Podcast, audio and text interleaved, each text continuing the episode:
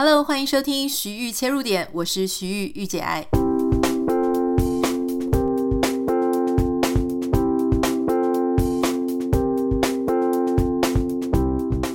欢迎收听今天的节目。今天想要一开始跟大家分享一个网友的来信。嗯、我看到他这个讯息的时候，说真的，我是眼眶泛泪。那我就赶快回了他哦，这个我自己的想法稍微回应一下。那在吃早餐的时候呢，我跟我先生啊，我就是我们会一起读经祷告嘛。那然后我再跟他分享，就说：“诶，我收到一个网友的来信，我很感动哈。”那我就念给他听。结果在念的时候呢，我就忍不住哭出来哈，就是感动啦，感动的流泪。我觉得那一刻，嗯，我待会念完之后，我再跟大家分享我的心情好了哈。首先。我先念一下他的讯息，有一点长哈，但是我觉得大家可能透过这样子的故事跟分享，也许会给一些呃跟他当时有类似处境或者正在困难的时候一些不同的想法。这个网友呢，哈，他跟我说，嗯，他觉得我的私讯可能很多，所以不太知道会不会看到他的讯息，但他写这封讯息来是要感谢我的 Podcast，让他。陪他走过了人生一段很低潮的日子。他说他在二零二零年的年中的时候，啊，中间的中，意外住院两个月。那住院的时候呢，是长期卧床，所以这两个月住院他完全都没有下床过，因为只能够平躺，所以根本没有坐起来的机会。只有后期状况好一点点的时候，才能够稍微短暂坐起来一下。他双手都要打药。而且又只能躺着，所以基本上也不太能划手机哦，就是说什么都不能做的意思。突然的这一场意外，他根本来不及接受这一切，所以开始卧床的住院生活，不能够自由动着你的身体啊，但是你的思想还在，所以就会感受到那种痛苦的感觉非常强烈。一开始他被禁锢的感觉觉得很重，每天起床睁开眼睛。都是习以为常的那些上班、下班、健身房、阅读、假日或者跟亲朋好友聚餐什么的，通通都没有了。每一天早上张开眼睛，他看到的就是医院的天花板。他开始数医院的到底有几块天花板。每天都在打药的日子，三天就要换一次针头，换到他的双手几乎都要找不到血管了。老实说，这种生活他开始非常的灰心丧志。他好像是一只渴望自由的小鸟，可是他的身体却被禁锢了。后来护理师说：“你要不要听一点东西啊？虽然你的双手不能动，但是耳朵还可以听啊。”他就是从那个时候开始听起 podcast。护理师跟他介绍啊，podcast，他介绍了两个，大力推荐一定要听的。第一个是徐玉切入点，第二个是哇塞心理学啊，也是我们的好朋友。其实，在听你的 podcast 之前，我并不知道御姐爱这个名字，所以认识你是从徐玉开始认识你的。只是想要感谢你的声音很有力量，你的 podcast 走过了，陪我走过了那时人生觉得很低潮、很迷惘的日子。后来出院之后，因为卧床的关系，开始复健。一开始我连走路的能力都丧失了，现在也已经过了三年。虽然我的身体还没有完全复原，但我相信未来的路会越来越好的。以前我是一个很要求效率、快速的人。住院这两个月以后，让我发现以前的我只是在匆忙过生活，我没有细细品尝生活中的美好，以及我是个完美主义者，什么都有 SOP，每天都有计划的 checklist，把自己的生活安排得很好。也许是因为生活掌握感能够让我觉得很有安全感。一场住院让我发现人生不是我可以这么如期掌握的，让我体会到生命的本质是变动。唯有放下想要过度控制一切，才会体会到什么是如实的生活。只是刚好之前听到你分享你在美国研究所，后来没有去念。你因为看到你的朋友的 Instagram 开始练钢琴。有说到，有时候我们无意的行动，却无形中改变很多人。想要谢谢你，你的 Podcast 陪伴也拯救了那时低潮的我，你的 Podcast 也无形中改变了世界上很多人。祝福你在未来的路上了愿快乐，一切安好。哦，我说真的哦，就是我看到这个讯息的时候，我非常非常感动，因为老实说啦，嗯。以前你就是会很有信心，就我以前是以写作为主嘛，写专栏啊，写网络上的文章。那个时候当然会有很多人跟我分享说啊，看了你的文章啊，很受用啊，呃，谈恋爱看到了自己的盲点啊，或是过生活觉得更有目标等等的。但 Podcast 它毕竟是一个。新尝试的东西，我是说对我来说啊，因为以前你会觉得用文字，文字好像是主轴，所以你会看到我的 Instagram 上面还是写是 writer 哦，就我给我自己的 identity，我自己的认同是作者，也就是用文字的人。我相信文字很有力量。Podcast 其实我不太确定啊，我很知道它能够陪伴，因为我也听别人的 Podcast，我知道在我遛狗的时候啊，或是做去院子里面做事情的时候。我那时候如果听 podcast，我会觉得哦，如果有些是资讯类的，我就觉得很高兴，我得到一些新知；如果有一些是比较呃心灵类的，我就觉得嗯很好，你懂我的心情。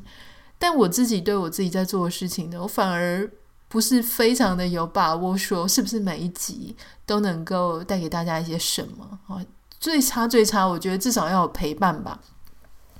那这个网友他其实。反过来讲，他其实也是肯定了我在努力做的事情。虽然我不知道它的价值跟它的意义在哪里，我只是做我很想很想做的事情，而且我也觉得我特别会做这个。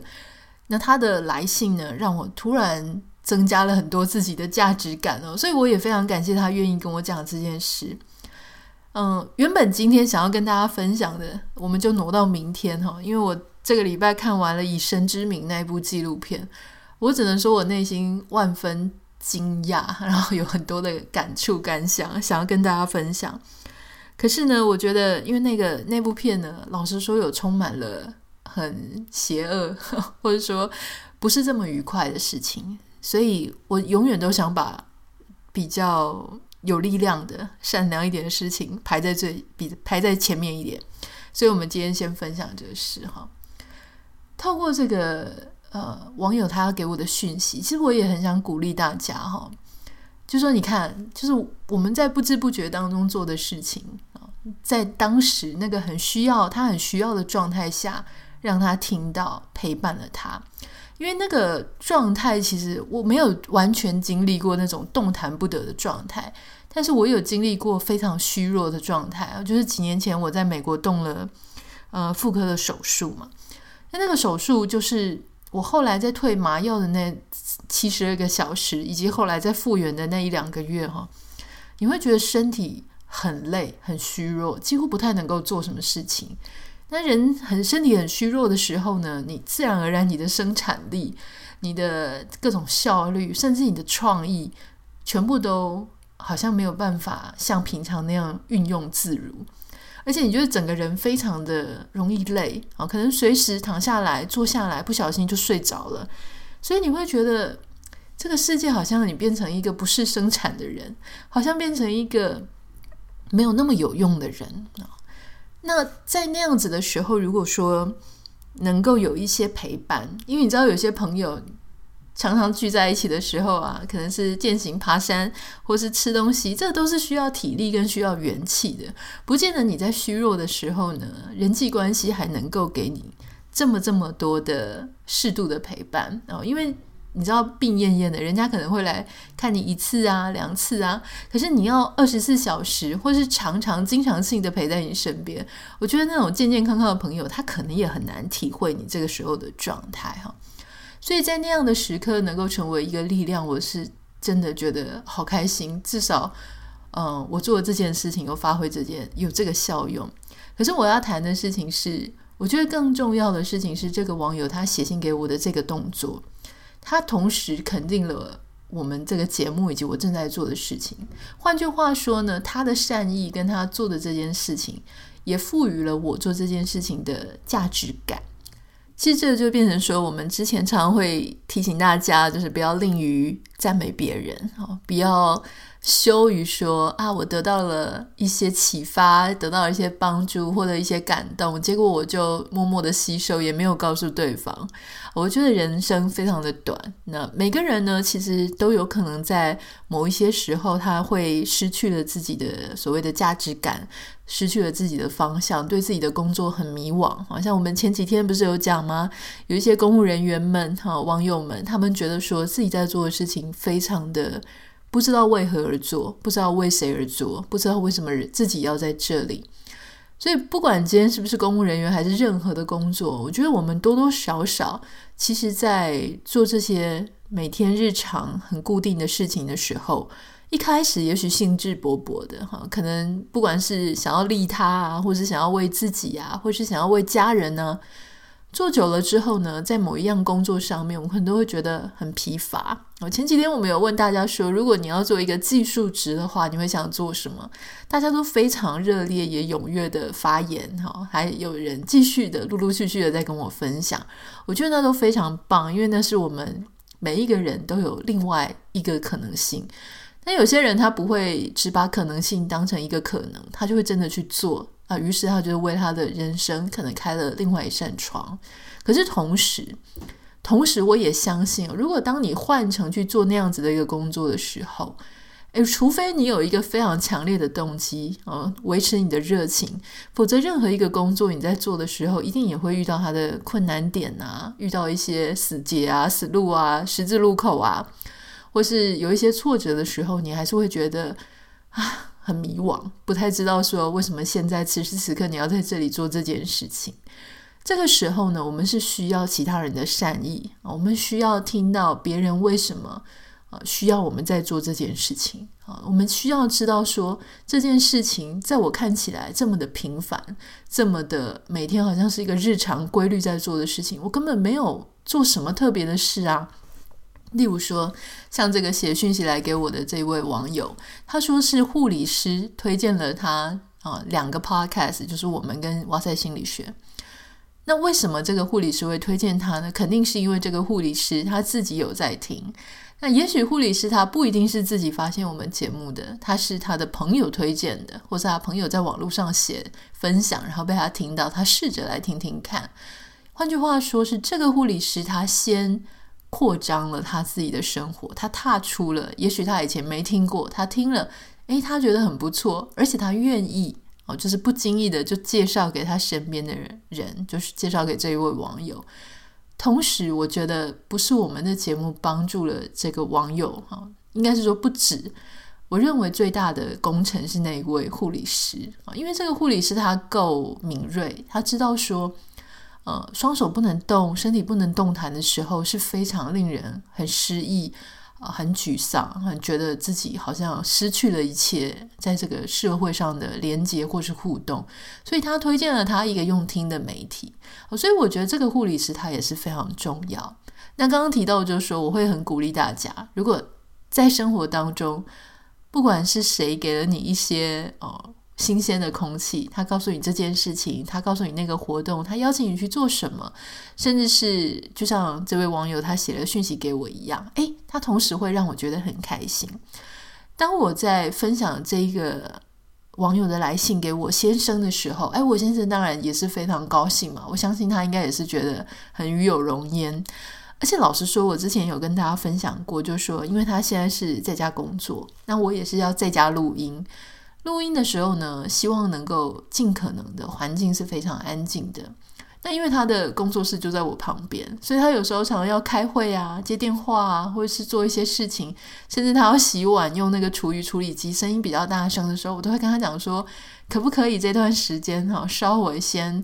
不要讲电话，不要接电话。他所以他有时候要接电话，还要去其他地方接，很多不方便的时候啦。但是。有时候，你看他如果只觉得说我做的事情是一种打扰，是让他不方便的话，而且他完全不知道说他除了爱我之外，他不知道他为什么一定要去让这个空间跟时间给我嘛，对不对？但是当我跟他分享这个网友哦，居然因为我们的节目有受惠的时候，他突然就知道说哦，这个其实他的稍微的不方便呢，也是对别人带来有可能让某一个远方的人。带来一些精神上的力量，那大家就做得比较甘愿。所以我就是要鼓励大家哈，尽量的，如果你觉得感动、觉得感谢，你就告诉对方，因为说不定你这样子一个循环的善意，然后让大家都了解说，哦，原来我做的这件事情，它其实是有它的意义的。我觉得这个感觉非常的棒，它是一个，我觉得是一个正能量的循环，而且这个正能量呢，不是那种很假掰的啊，就说啊，我们一定要往正向方向看啊，或者什么，不是。它是很自然而然的流动在我们的生活当中啊。我稍微跟大家分享一个这本书，这本书我才刚看而已，还没有看完。但我觉得它是一本有趣的书，稍微可以跟我们今天的主题稍微呃有一点点相关了哈。这本书叫做《我可能错了》，大家可能会觉得很好奇，因为我自己是基督徒嘛，我我跟我先生都是基督徒，但是我其实不会排斥，就是说如果呃这个作者他不是啊。他真的不是，因为他后来他很有趣，他是一个瑞典人啊。那他在这个啊一路非常的顺畅，他爸爸是那种大企业里面的高层高阶主管。那所以这个瑞典人呢，他呃作者啊，他拿到后来很如愿的就拿到了斯德哥尔摩商学院的学位之后，就在他非常顺风顺水，而且他算是少年得志的时候。他后来呢，居然跑去森森林里面的僧院，好难念，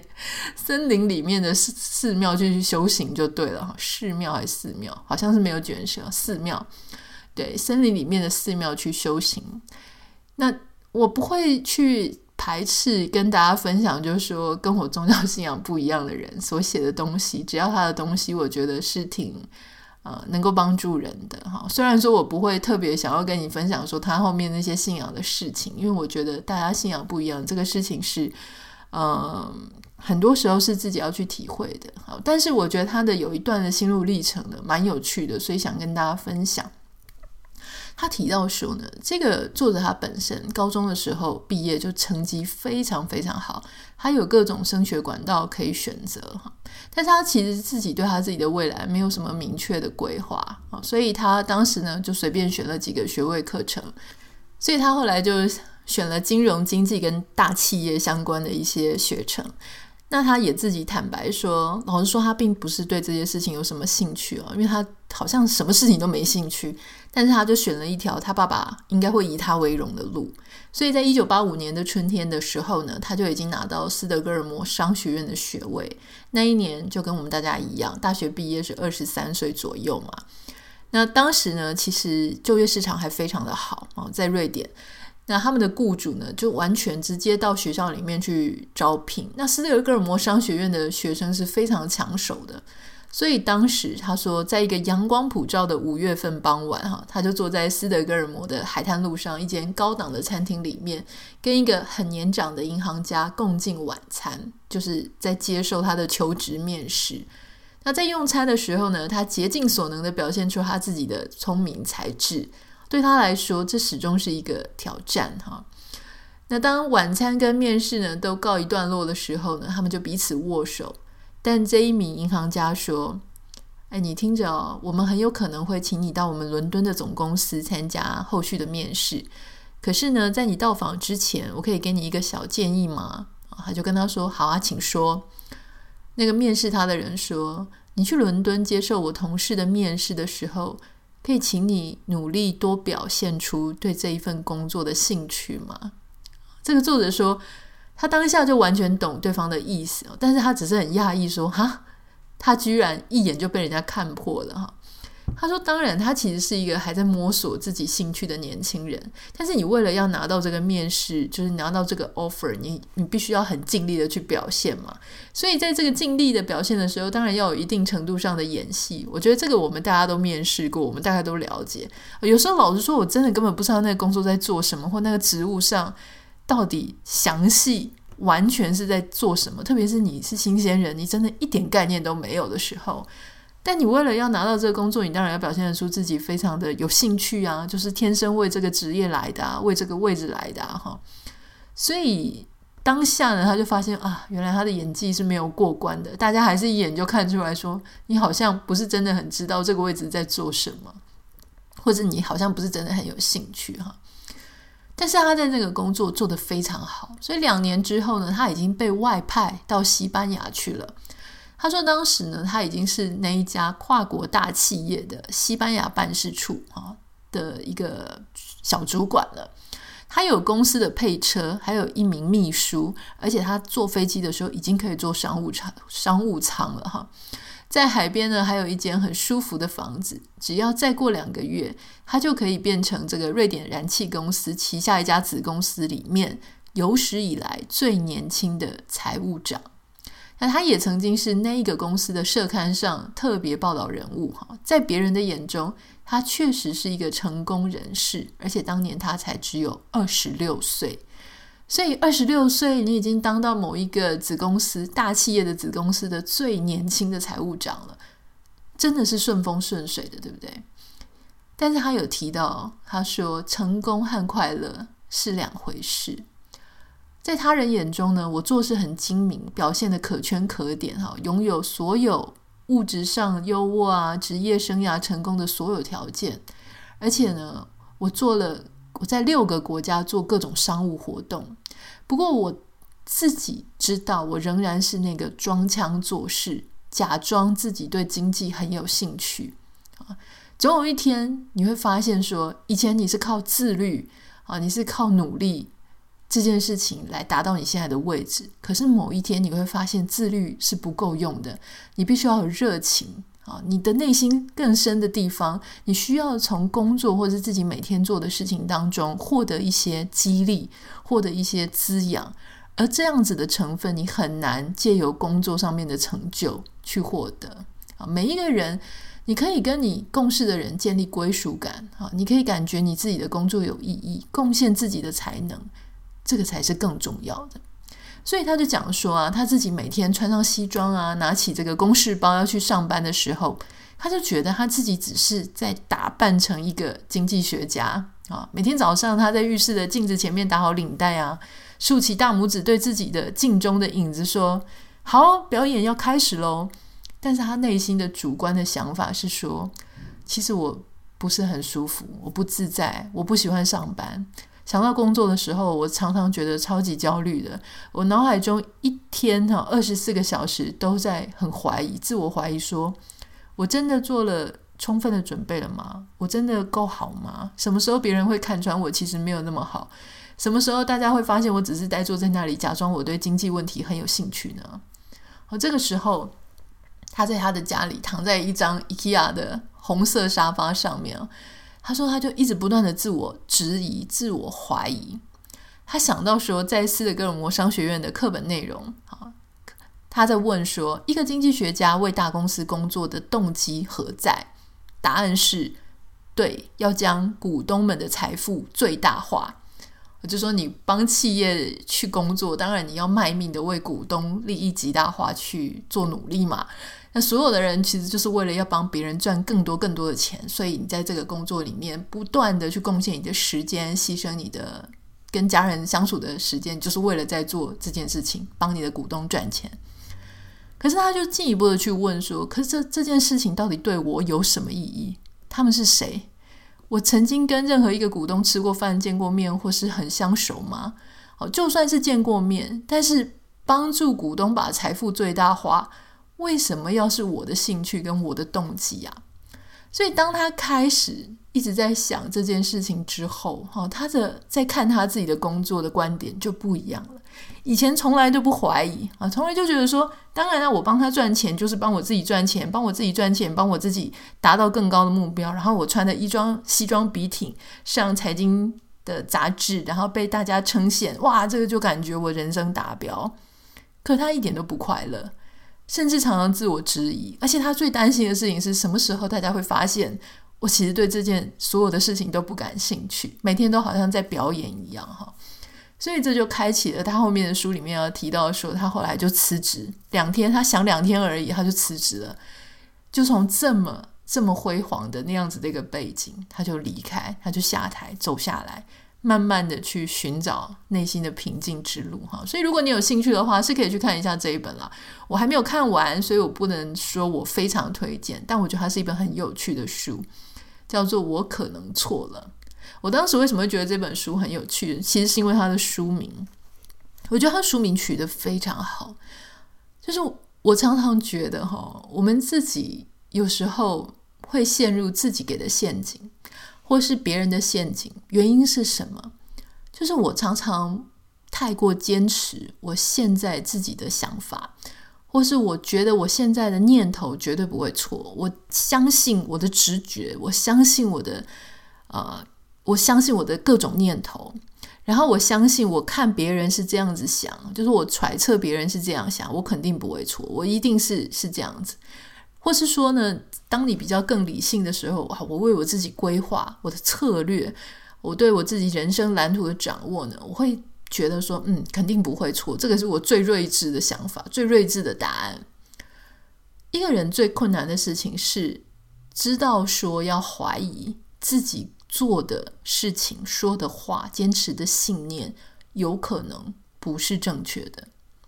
你会发现有很多很多那种争执跟冲突，或是大家彼此谁也不让谁，是因为我们都非常的坚持，我想的是对的，我做的事情是最好的，我。不可能会错，错的一定是别人，或是我就是那个没有被媒体、没有被政党操弄的人，而你是。每个人都这么坚持，相信自己想的是对的啊。或许不要讲到什么媒体跟政党，你就讲自己人生的道路好了。妈妈觉得她跟你讲的事情是对的，她毫不怀疑。爸爸跟妈妈合成一气，觉得说你就是应该要走这条路。那我也毫不怀疑爸妈的说法，或是我毫不怀疑自己的想法，一定要对抗他们。就是没有一个人觉得自己想的有可能是错的。那特别是像人际关系的互动，我觉得也是。好，比方说夫妻之间啊，伴侣之间呢，如果我们一直都觉得说啊，我想的就是对的，好，因为你做了什么什么事情，所以让我觉得很不舒服，让我觉得我被打压，让我觉得我的。意志无法展现，而且我就是这样一直这样子看，这样子想。我觉得你一定是故意想要怎么样，我丝毫不怀疑我这种想法。这个其实是非常恐怖的，因为所有的冲突、所有的不谅解、所有的积怨，其实都来自于我过度相信我自己所看到的，我自己的想法。如果愿意说，哎，对耶，有可能哦，有可能是像你讲的这样，我想的可能不一定是对的，或是你要自我觉察，就说。我常常有各种念头哦，事实上人是会有各种念头。你状况好的时候，会有一些正向的，觉得自己攻无不克的念头；你状况不好的时候，也许最近这阵子在低谷期，你会觉得说啊，我什么都不是，大家都看不起我，然后我就是一个天生的 loser，可能会有这些负面的想法。你居然也深信不疑的时候，那这个事情这样子的力量跟这样子的方向观点，它就会一直导引你，就是把你拉走。不确定是把你拉向哪一个方向，因为这可能要看随机你的念头是怎么样带领你。可是总之，你就不是一个很稳固的，有一个很坚实、很扎实的基础。所谓的很扎实的基础呢，并不是我相信我是对的，而是我相信我可能不一定是对的。我抱持着开放，而且怀疑，而且我可能不一定是唯一正解的那样子的。态度啊，来去看我身边的人事物，来去看我内心当中的每一个想法。我常常想说，我不确定啦，就是道家啊，或是一些那种崇尚说啊，事情没有一定规则的，哈，像风一样的流动，像雨一样的流动，唯一改变的是，唯一不变的就是改变，有一点类似那种想法啊。可是有时候那个又太虚无缥缈了，我认为。我们还是要有一个扎根，那个扎根就是说，我知道我是在 open mind，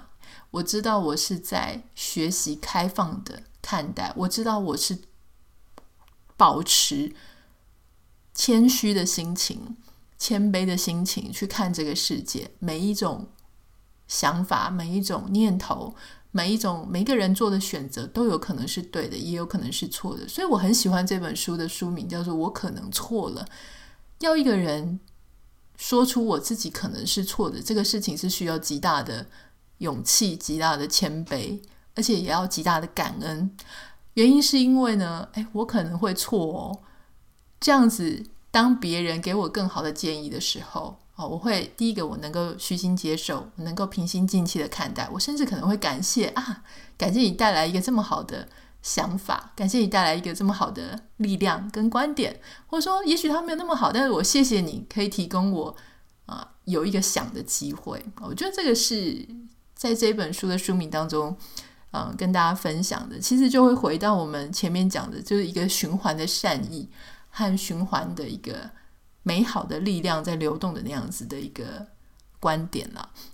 好像结尾觉得有一点玄虚哦。不过我希望，也许大家听完之后会有一些什么样更可以跟日常生活的案例做结合。欢迎你可以跟我分享啊，私讯到我的 Instagram 账号 Anita 点 Writer A N I T A 点 W I T R。不要忘记帮我们在 Apple Podcast 跟 Spotify 上面按下五颗星。如果身边有一些朋友曾经对你们做过有形啊、无形啊，让你觉得很感动、很受用的事情，不要忘记、哦，要跟对方鼓起勇气，花一点点时间，告诉对方说你曾经这样子受贿。我相信对你的朋友会有非常非常大的帮助。那我们就明天再见喽，拜拜。